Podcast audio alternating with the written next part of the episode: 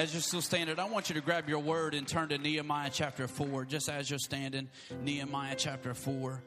Uh, it's a privilege and honor to be with you guys this morning, to be standing in, in, in, this pulpit at the Tabernacle of Praise. I never take this lightly.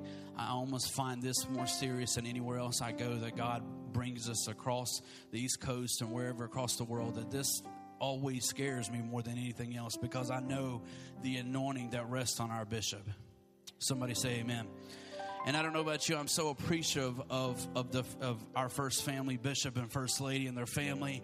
You, you guys have no clue. And if, if you don't know, just get to know that they are just powerful, anointed people that have changed my life since I've been here in the last two years. And even when you think you know something, when you bring it to Him, He's already three steps ahead of you. Amen and uh, it's just such a great thing to be in here. And do you know it's just awesome being at the Tabernacle of Praise? Amen.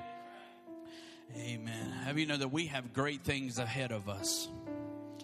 Greater things have been behind us, but even greater things are ahead of us. Amen. Amen. This is going to be the year of beginnings and, and great things, and I'm believing for incredible things this year. Amen. Nehemiah chapter 4, verse 15. And it says, And it happened when our enemies heard that it was known to us and that God had brought their plot to nothing.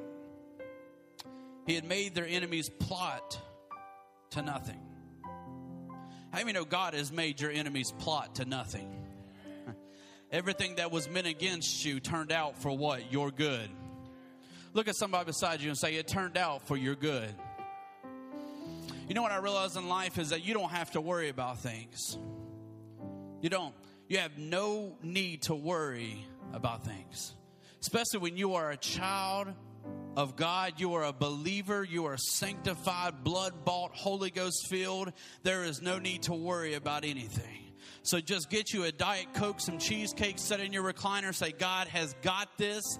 I don't have to worry. I don't even know how it's going to happen, but God, you got this because God, everything that the enemy has meant for my bad is going to turn out for my good. He says, and God has made the enemy's plot to nothing, and all that to us return to the wall. Good Lord everyone to his work. And so it was from that time on that half of my servants worked at construction while the others ha- have held the spears and the shields and the bows were armor and the leaders were behind all the house of Judah and those were built on the wall, and those who carried burdens loaded themselves so that one thing they worked on construction with the other held a weapon, and every one of the builders had his sword girded at his side as he built, and the one was sound, and the one who sounded the trumpet was beside me. And then I said to the nobles, the rulers, and the rest of the people, The work is great and, and extensive, and we are separated from one another on the wall. Wherever you hear the sound of the trumpet, somebody say the sound of the trumpet, rally to us there. Our God will fight for us. So he labored in the work, and, and half of the men held the spears from daybreak until the stars appeared. And at the same time, I also said to the people, Let each man and his servant stay at night in Jerusalem, that they may be at guard by night and working party by day. So neither I, my brethren, my servants, nor the men off the guard who followed me took off their clothes, except everyone who took them off for washing. I want to focus on this verse right here. Wherever you hear the sound of the trumpet, rally to us, for our God will fight for us. I want to preach a little bit this morning called uh, Rebuilding the Walls. Look at about two people beside you and look at them and tell them, Rebuild the walls. Let's pray. Father, we thank you, God, this morning. Father, we praise you, God. Father, we thank you for your presence that's in this place. Father, the Bible says that God, you inhabit the praises of your people. And Father, I'm asking you the same way that in Acts, Acts chapter 2, that God, you came down and set on your people. Father God, the Holy Ghost began to move. And Father, I'm asking you that you are already in this room, but I'm asking you, God, for a special anointing, God, an anointing, God, that just sets down on us this morning. That God, that we will never be the same again. That God, we will never, ever be the same again. God, that we will never, ever, ever be the same again. But the the Holy Ghost will begin to endue us with power to do what we cannot do. Father, we're going to give you all the praise and the glory in Jesus' holy name. Amen and amen. Look at somebody and tell them, rebuild the walls. Amen. You may be seated. Isaiah chapter 58, verse 12 says, Those from among you shall build up the old waste places. You shall raise up the foundations of many generations. And you shall be called the repairer of the breach and the restorer of the streets to dwell in. Those from among you shall build up the old waste places, and you shall raise up the foundations of many generations. Somebody say, many generations. And you shall be called the repairer of the breach and the restorer of the streets to dwell in. Having no more than anything else, we are supposed to dwell in the streets as a believer. But have you know that's where the enemy attacks the most? The enemy gets to the place where if he can't keep you from being saved, he's okay with you being saved as never as long as you never get outside the four walls but his main goal is to keep you from getting outside of the four uh, outside of the four walls.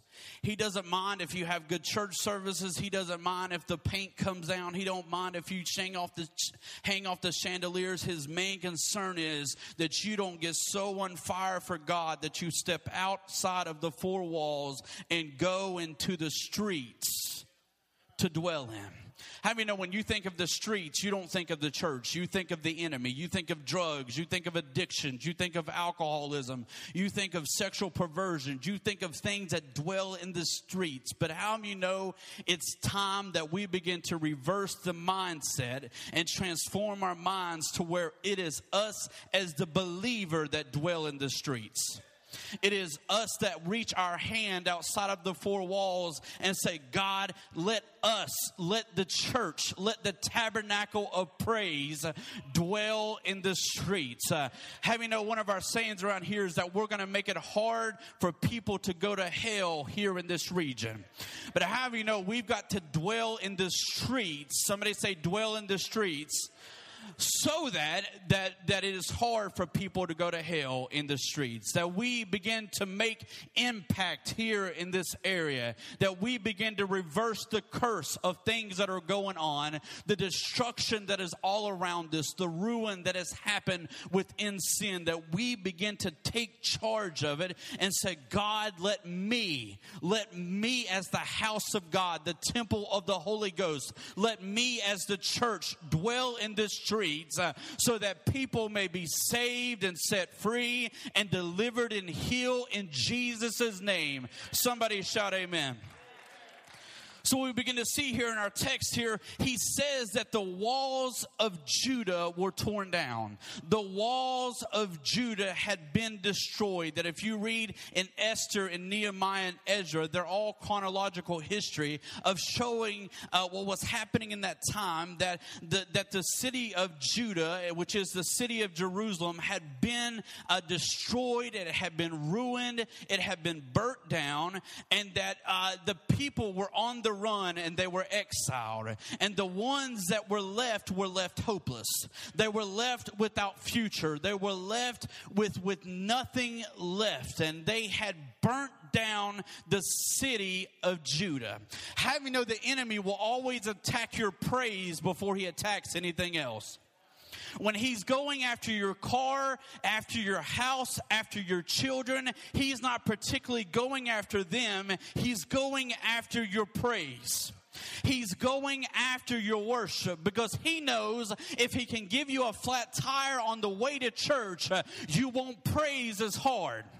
But what I want to let you know is just because you had a flat tire on one wheel, that you got to take in perspective that you had three more that were just full of air and could get you to church. Come on now. You've got to look at it with perspective that if God got me to the house of God, if He got me here, despite what happened yesterday, despite what happened this week, despite what happened even this morning, that if He allowed me to grace the house of God that I've got to give him praise. I've got to give him worship because he is worthy of my worship. The enemy is always after your praise. He is always after your worship because how you know God created you to be a worshiper? Before he ever created you to be a preacher, before he ever created you to be a singer, before he ever created you to be an usher, a deacon, a greeter, a children's church worker, a mother, a father, a husband, a wife, he created you to be a worshiper. And have you know the enemy, because he once was a worshiper himself, is after the worship within people. So if he can burn you down with some heat, uh, have you know Peter said that I've been through the fire, but I came out as pure gold. See, it's all about perspective of how you go through the fire, how you go through storms. That if I come out of it in ashes, if I come out of it, that means God's about to turn around my ashes into beauty. Come on now. That with my heaviness, He's about to give me a garment of praise. And so, devil, you made a mistake of allowing me to go through the fire because I didn't burn up in the fire fire, but I got caught on fire running through hell. And now that I that hell couldn't kill me, I'm on fire on the other side of this thing, telling people about the hell I've been through and the heaven I've encountered.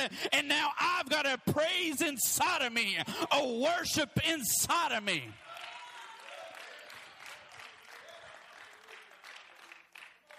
We begin to see here that one of the things historically, we begin to see that the only thing that was left in the city of Judah was the temple. The temple was the only thing left. And there's a perspective about this because some could say, as long as the house of God is still standing in the city, that's all we need. But sometimes uh, what can happen is that things can go down in ruin, but it's not about the temple itself, it's about the people that are sitting inside the temple itself. And here we were sitting in an area in the city of Judah, in an area where the temple was the only thing left, but hopeless people were sitting inside of it hopeless people. All they saw was the walls that had been torn down. All they saw was the walls that had been burned, the, the city that had been burnt down. But uh, I want to let you know that if you still have the presence of God and that's all you have left, uh, how many of you know you still got something? The devil, if you take my car, but I still have my praise, I'll get another car. If you take my house, but I still have my praise, I'll get an even better house. If you take my relationship, God, if you could give me Mrs. Wrong, I guarantee you Mrs. Right is on her way because I'm going to praise my way until it begins to happen. But when we begin to lose hope and lose our perspective and our vision of who God is, what begins to happen is the enemy can begin to attack. Because how many know it's not just enough to have a temple, just to have a church, but we as believers have got to rebuild the walls around us. We have got to rebuild the walls around us. We have got to rebuild the walls of our city. We have got to rebuild the walls around our state. we have got to rebuild the walls around our nation. Because have you know when the walls are not up is when the enemy can begin to attack. He knows if I can get in, it's one thing that one gate is down. Because when you understand anything about this temple, there was 10 different gates going around it. And it's one thing to take down the fish gate. It's one thing to take down the horse gate to where we can protect that one area and fight off the enemy from that one area. But when the whole walls are down, the enemy can attack you at every single side. And how you know we've all had days like that where the enemy attacks you, everything coming and going.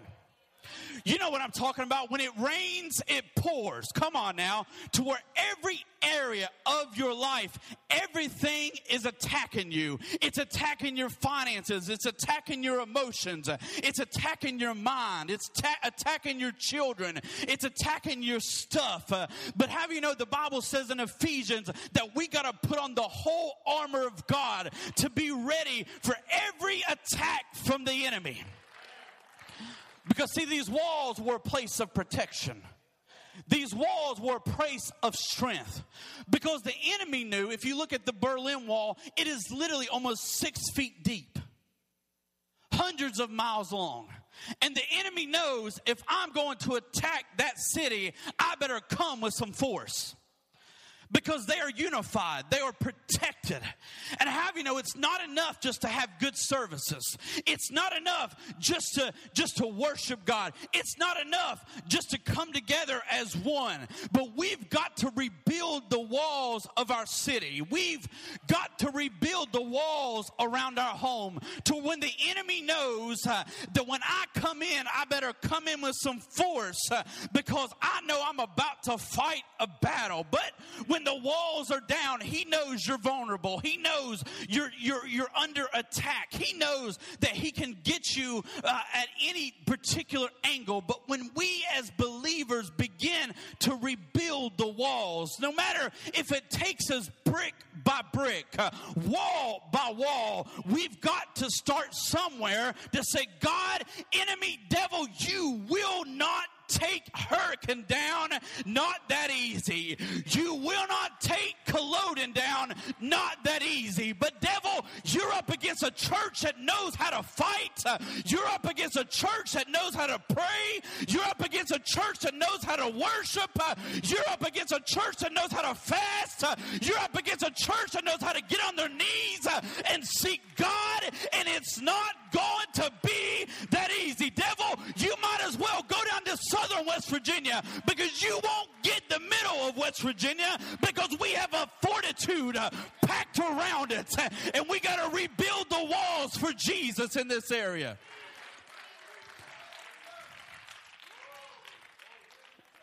There's nothing worse than hopeless people. There's nothing, nothing, nothing worse than hopeless people.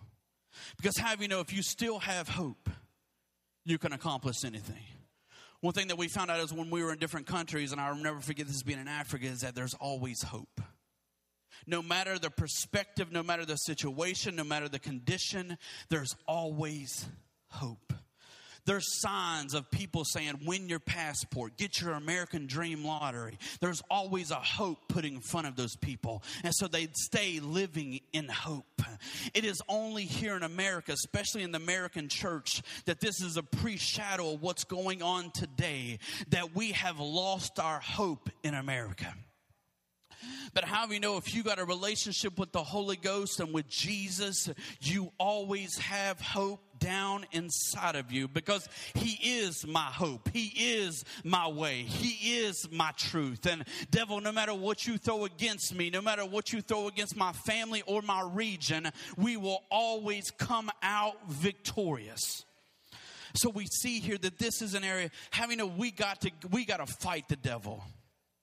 I'm telling. Let me just stop here for a second because how you know that the enemy? If you all you got to do is turn on the news, just any station. I don't care if you're Republican, Democrat, or somewhere in between. Find your favorite uh, news station, and you can see that sin is attacking us from every angle people were more excited and worked up over 50 shades of gray than there were 21 people dying for the name of Jesus Christ. I mean, people were worked up and standing in line, but when 21 people die, there's not an outrage in our country. There's not people standing up and praying. But I have you know, we need revival to stand up again and say, Devil, enough with sin, enough with that iniquity, enough with that junk. But we got to stand up and be the church again. A sin is creeping in at every angle.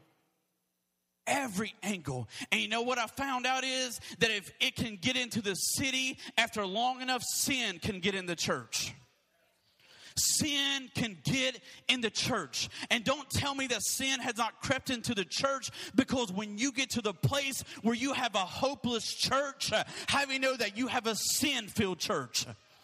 Because when you know who you are as a believer, come on now, when you know who you are as a believer, I may not know where I'm going, I may not know everything that's going on, but if I know who I am and whose I am, my good God, if I know who I am and whose I am, there is nothing that the enemy can do, and I will meet it at the door and say, Devil, there's been a, a, a line drawn in the sand, and you may have got in our region, but you won't get in our church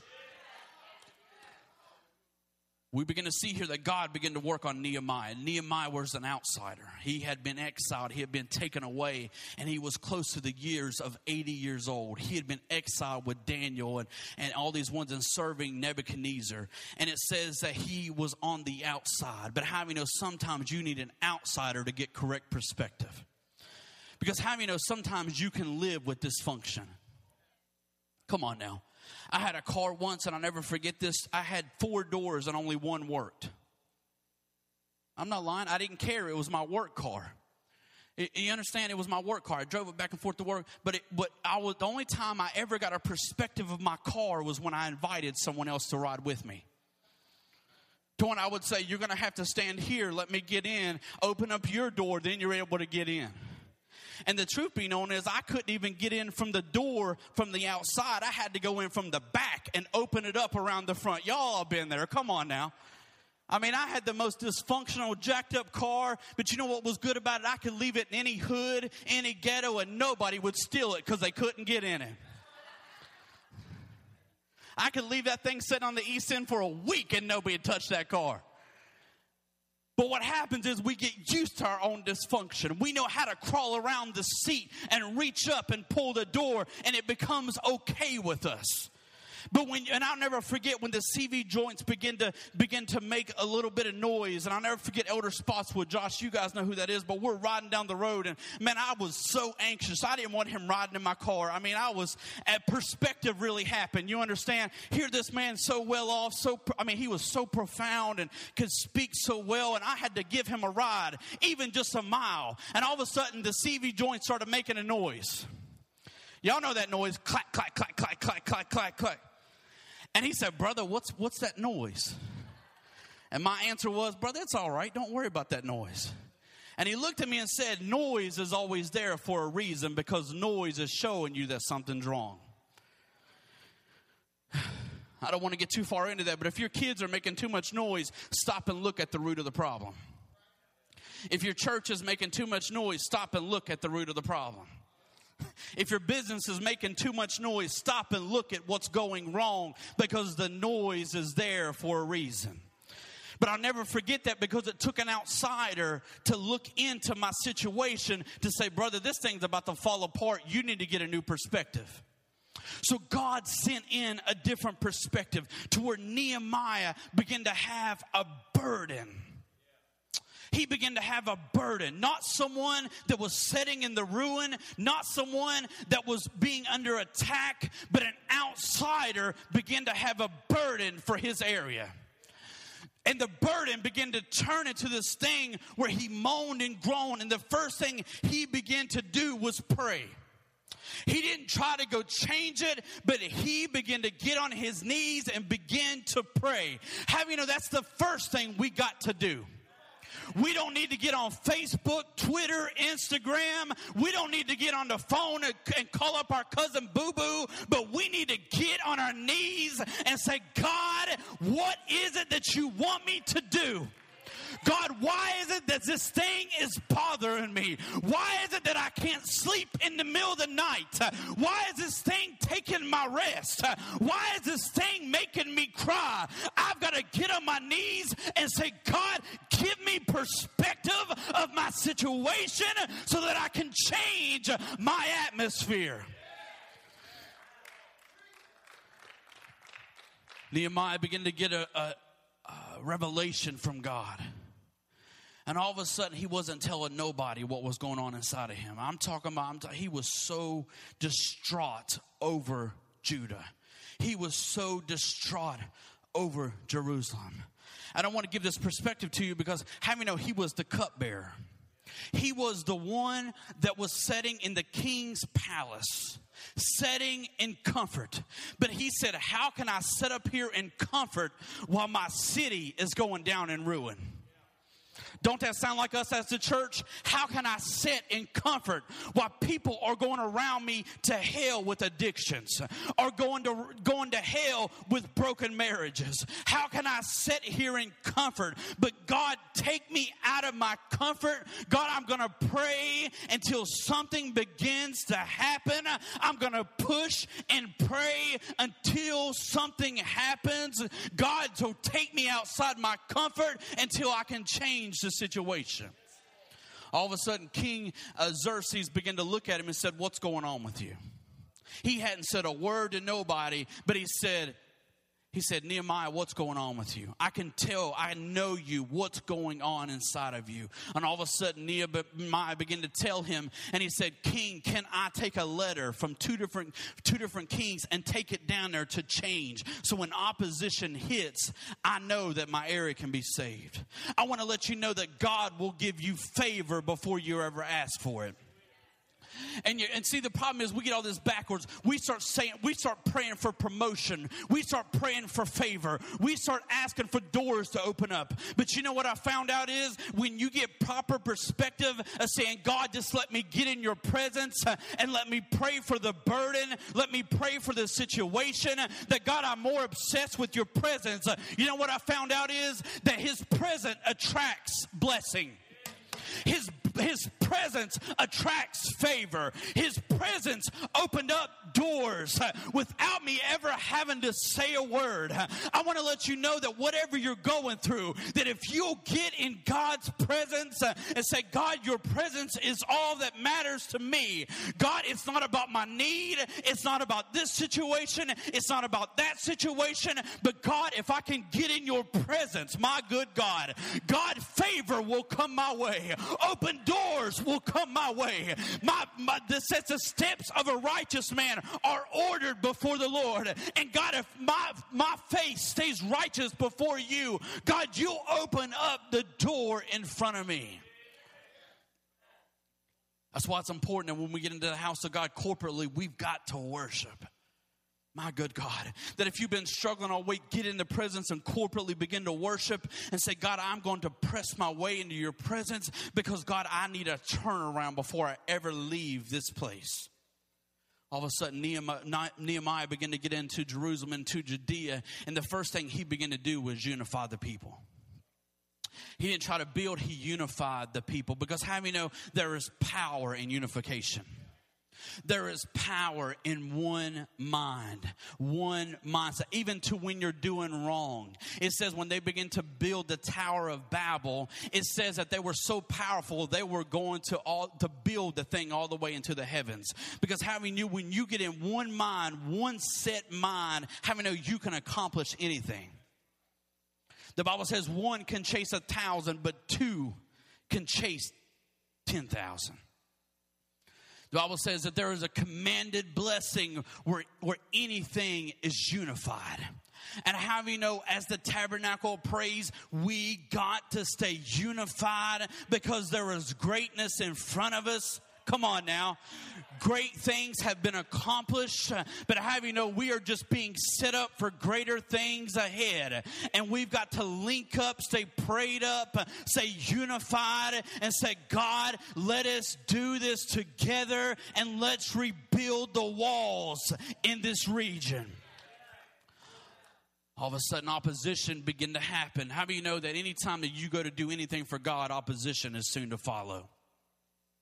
But if I'm unified, if I'm unified, the devil can't touch me. Uh, one of the great, you, one of the greatest movies I like is, is is, is is 300 or Gladiator. That when they begin to fight, they stood side by side, putting their shields together. Why? Because I can do great things by myself, but I can do even greater things as an army. Because have you know when you go to do anything for God, opposition is soon to follow.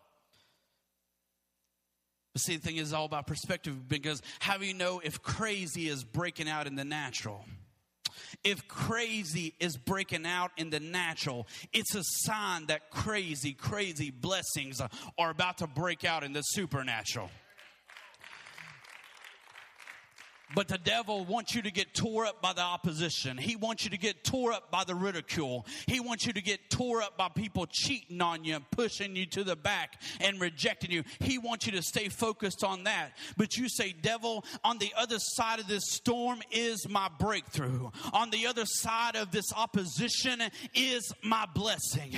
And devil, you wouldn't be fighting me so hard if there wasn't something on the other side of this fight. And so I'm going to stay unified. And the one thing I like about it is Nehemiah didn't get tore up by it, he didn't get all upset, but it says the Bible says that he went to praying. Look at somebody beside you and say, Don't make me start praying. Don't make me start praying because when I start breaking, the heavens will open up. My good God. When I start breaking, open doors will open up. When I start praying, healing will happen. When I start praying, my good God, somebody shout, when I start praying. I'm not talking about complaining. I'm not talking about complaining. I'm not talking about moaning over the opposition, but I'm talking about getting on my face and beginning to pray. I've got the devil on the run because that tool bag, baby. Ah, I like it because when Pharaoh tried to put opposition on the Israelites and he began to make them work harder, it says that they grew and multiplied in number because in the devil's stupid. He knows, he should know this by now, that when you put a, believer under attack, how you know we just grow stronger? Because all it does is make me draw closer to God. And when I draw closer to God, He begins to work on my behalf. And all opposition does is make me grow, make my spirit multiply. Come on now, when you look back over your life and all that you've been through, the things that should have taken you out, the things that should have killed you, the things that should have locked up your mind, it was that that made you It was that loss that made you gain. It was that thing that should have took you out. All of a sudden, it's that thing that says, God, I may not have seen you then, but God, I see you now. Somebody give God some praise.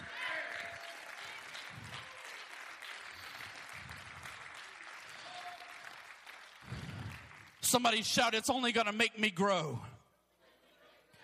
It's only going to make me grow. But Nehemiah began to get a revelation of this. He said, Not only are we going to pray, but we're not going to just stop. Because how many know a lot of times that's where we stop at? Especially as Pentecostals. Come on now. To when opposition hits, we just want to go and pray. And that, that's good. That's what we're supposed to do. But Nehemiah said, Don't just pray, but you keep building. You keep on building because we're building something for the kingdom. And you keep on doing all that you can do in the natural.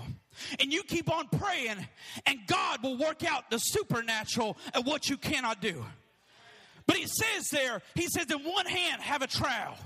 You keep on laying the brick, brick by brick, block by block, wall by wall. And he says, in the other hand, I want you to have a sword.